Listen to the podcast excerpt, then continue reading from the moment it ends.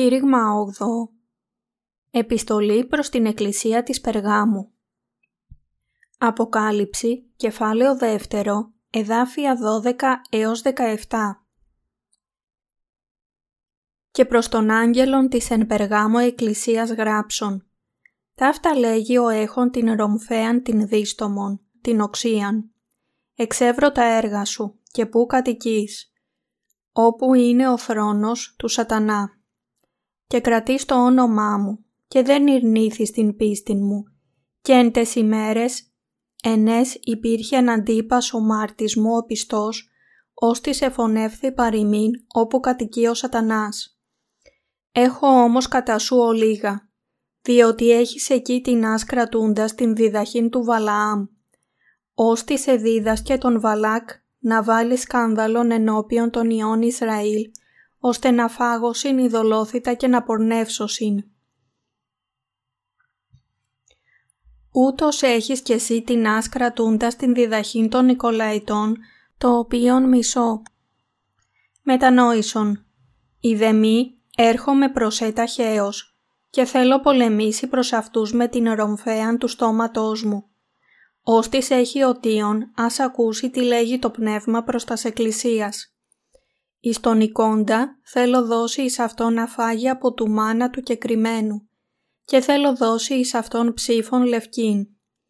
Και επί την ψήφων όνομα νέων γεγραμμένων, το οποίον ουδής γνωρίζει ημίο λαμβάνων. Εξήγηση Στίχος 12 Και προς τον άγγελον της εν περγάμω εκκλησίας γράψων Ταύτα λέγει ο έχων την ρομφέαν την δίστομον την οξίαν. Η Πέργαμος ήταν διοικητική πρωτεύουσα στην Μικρά Ασία, που οι κάτοικοι της λάτρευαν πολλούς ειδωλολατρικούς θεούς. Ειδικότερα ήταν κέντρο της λατρείας των αυτοκρατόρων. Με την φράση «Ο έχων την ρομφέαν την δίστομον, την οξίαν» σημαίνει ότι ο Κύριος πολεμάει ενάντια στους εχθρούς του Θεού. Στίχος 13 «Εξεύρω τα έργα σου και πού κατοικείς, όπου είναι ο θρόνος του σατανά. Και κρατείς το όνομά μου και δεν ειρνήθεις την πίστη μου και εν τες ημέρες ενές υπήρχε αντίπας ο μάρτης μου ο πιστός, ώστις εφωνεύθη παροιμήν, όπου κατοικεί ο σατανάς.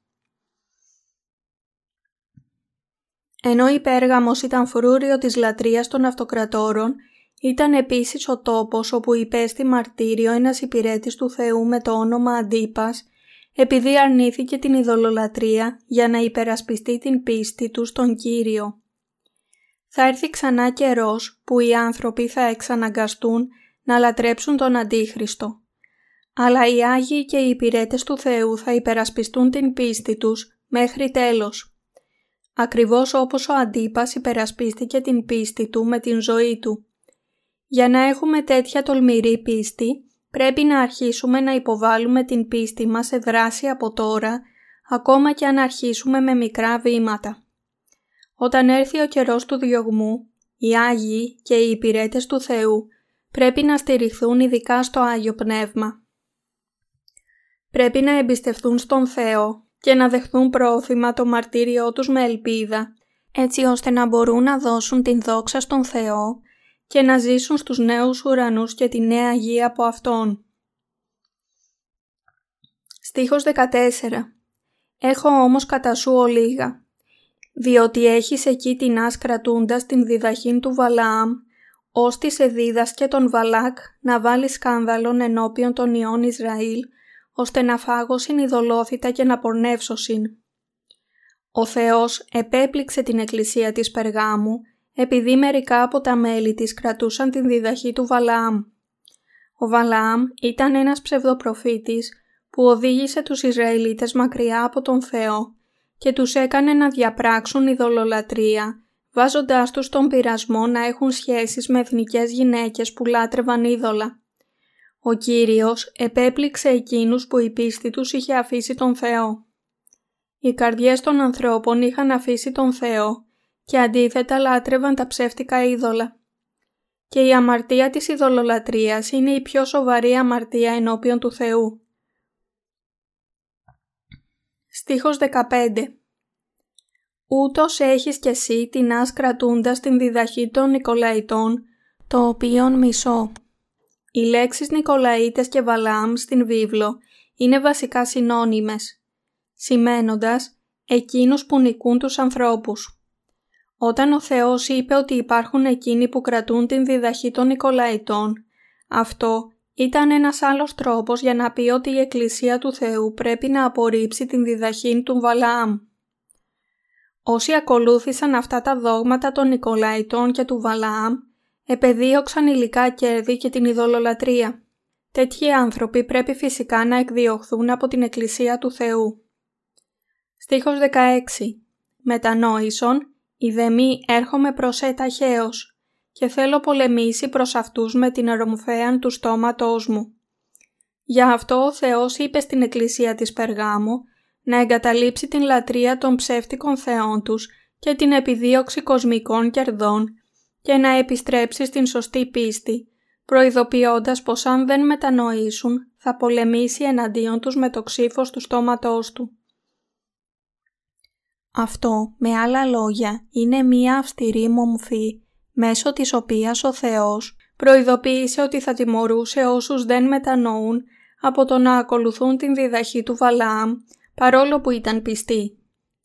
Όσοι άκουσαν αυτήν την προειδοποίηση του Θεού και επέστρεψαν σε Αυτόν, έμελαν να ζήσουν και φυσικά και πνευματικά. Όμως όσοι δεν το έκαναν έπρεπε να προετοιμαστούν για την φυσική και πνευματική καταστροφή τους. Για τους Άγιους και τους υπηρέτες του Θεού, για να ευλογηθούν σε αυτή την γη και μετά πρέπει να ακούσουν τον Λόγο του Θεού και να ακολουθήσουν τον Κύριο με την πίστη τους. Στίχος 17 Όστις έχει οτίον, ας ακούσει τι λέγει το πνεύμα προς τας εκκλησίας. Εις τον εικόντα θέλω δώσει εις αυτόν να φάγει από του μάνα του κεκριμένου και θέλω δώσει εις αυτόν ψήφων λευκήν και επί την ψήφων όνομα νέων γραμμένων, το οποίον ουδείς γνωρίζει ημίω λαμβάνων. Οι αληθινοί Άγιοι θα δεχτούν ακόμα και το μαρτύριό τους. Ο Θεός μας λέει ότι σε όσους θα δεχτούν το μαρτύριο για το όνομά Του, θα δώσει το μάνα του ουρανού και θα γράψει τα ονόματά Του στην βασιλεία Του. Προκειμένου να ζήσουμε φυσικά και πνευματικά, πρέπει να ακούσουμε αυτό που το Άγιο Πνεύμα είπε στην Εκκλησία του Θεού. Σε όσους νικούν, δηλαδή εκείνους που κερδίζουν την μάχη τους ενάντια στους οπαδούς του σατανά, ο Θεός θα δώσει την δικαιοσύνη της πίστης που τους ελευθερώνει από την αμαρτία και για την πίστη τους θα γράψει τα ονόματά τους στον βιβλίο της ζωής. Η βίβλος μας λέει επανειλημμένα σε αρκετές περικοπές ότι όσοι επιμένουν μέχρι το τέλος θα λάβουν σωτηρία. Οι Άγιοι, με άλλα λόγια, πρέπει να είναι υπομονετικοί στους έσχατους καιρούς για να μπορούν να υπερασπιστούν την πίστη τους στο Ευαγγέλιο του Ήδατος και του Πνεύματος τα ονόματα των αναγεννημένων είναι γραμμένα στο βιβλίο της ζωής. Γι' αυτό οι πιστοί πρέπει να μπουν στην Βασιλεία του Θεού, όχι επιδιώκοντας υλικά και κοσμικά κέρδη, αλλά νικώντας με την πίστη τους μέχρι την ημέρα που θα σταθούν τελικά ενώπιον του Θεού.